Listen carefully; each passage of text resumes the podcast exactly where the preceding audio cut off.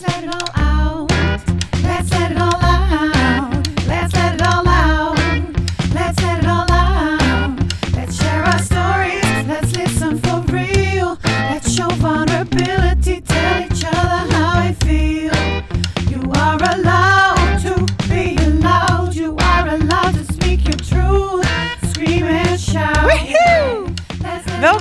bij een nieuwe aflevering van Let's Let It All Out.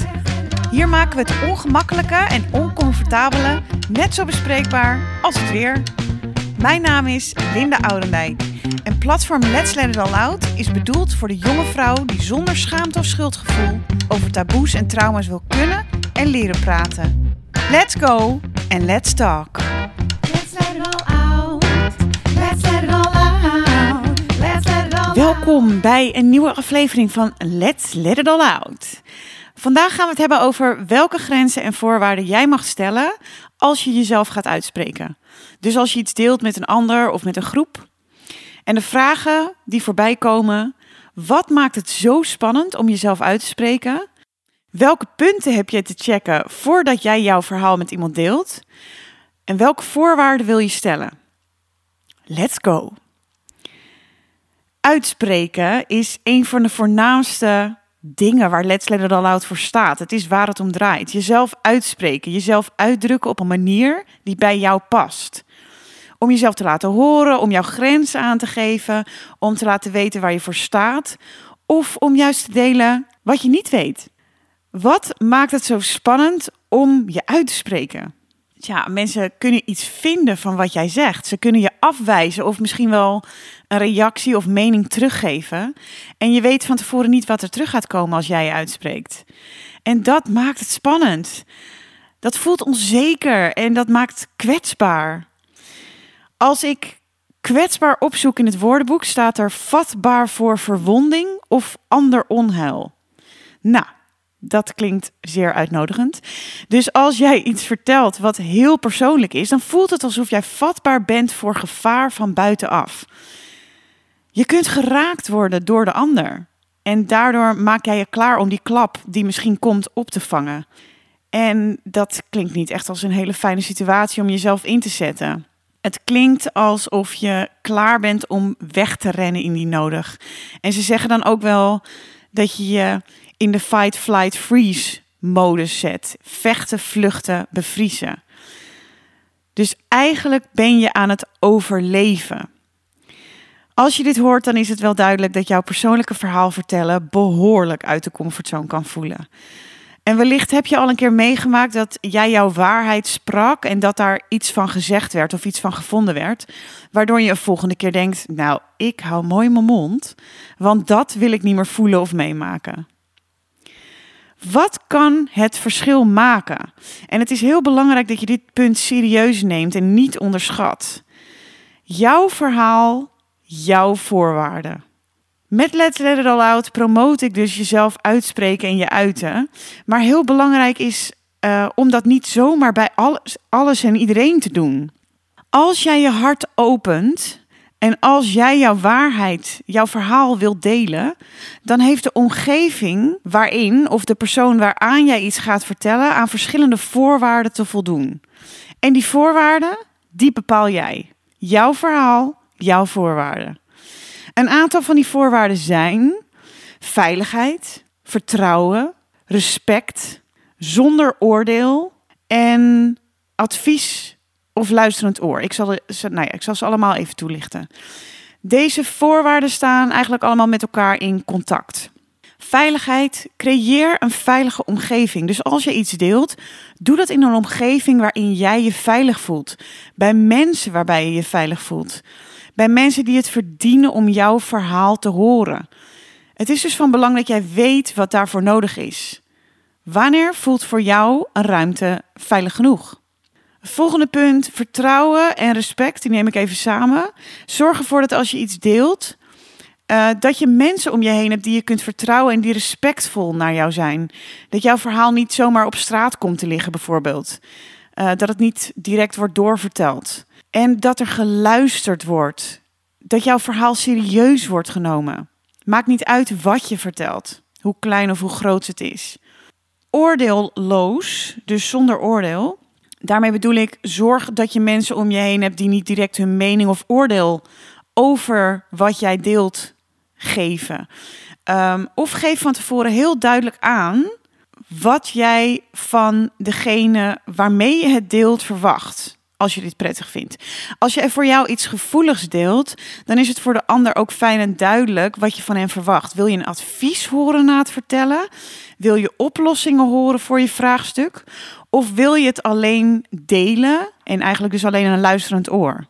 Het is dus heel fijn om te weten voor de ander wat jij verwacht. Dit is trouwens ook iets als als iemand anders met jou iets deelt uh, of gaat delen. Uh, dat is een mooie vraag om te stellen voordat die ander dat gaat delen. Van wil je mijn mening?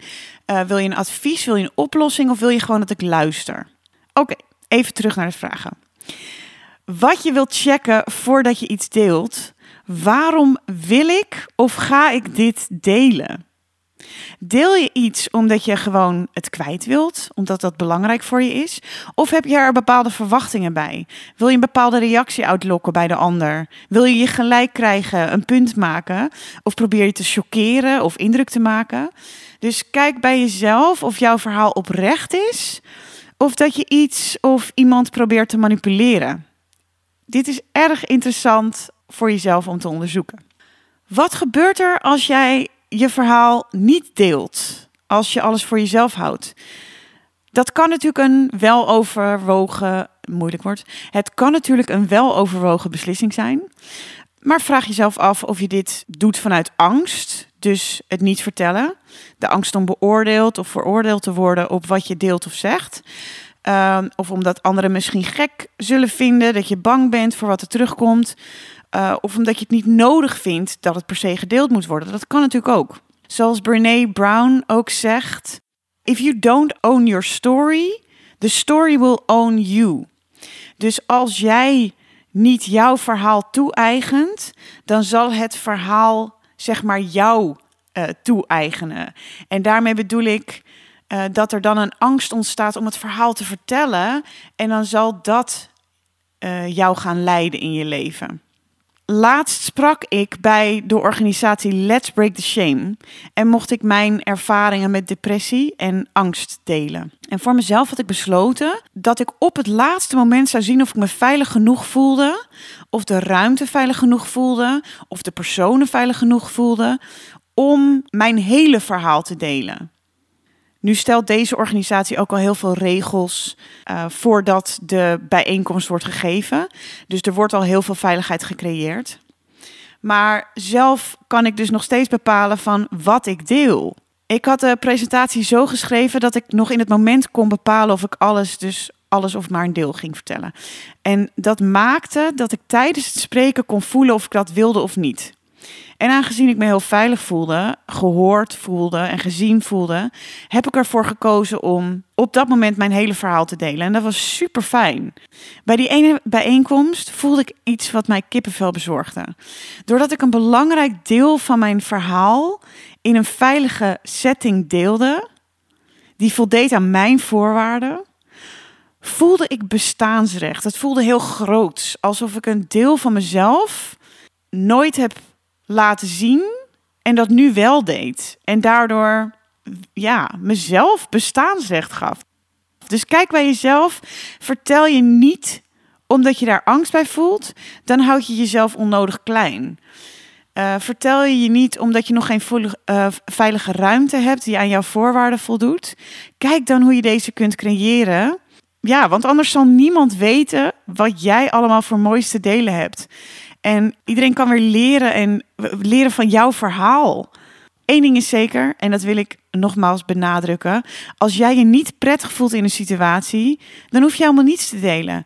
Of als jij beslist van ik wil dit deel nooit met iemand delen, dan is dat jouw goed recht. Weet je, jij mag jouw eigen redenen daarvoor hebben. Het is jouw verhaal en jij bepaalt wat je wanneer met wie deelt en of je het überhaupt deelt. Jezelf openstellen en verhalen delen kan kwetsbaar voelen. Uh, je laat iets van jezelf zien. Dus het is van belang dat je daar bewust en doordacht mee omgaat. En jezelf uiten hoeft dus niet naar iedereen. Jezelf openstellen hoeft echt niet naar iedereen. Jij, jij kiest. En dit doet me denken ook weer aan, ik verwees net al even naar Brene Brown. Uh, zij heeft een boek geschreven, Daring Greatly.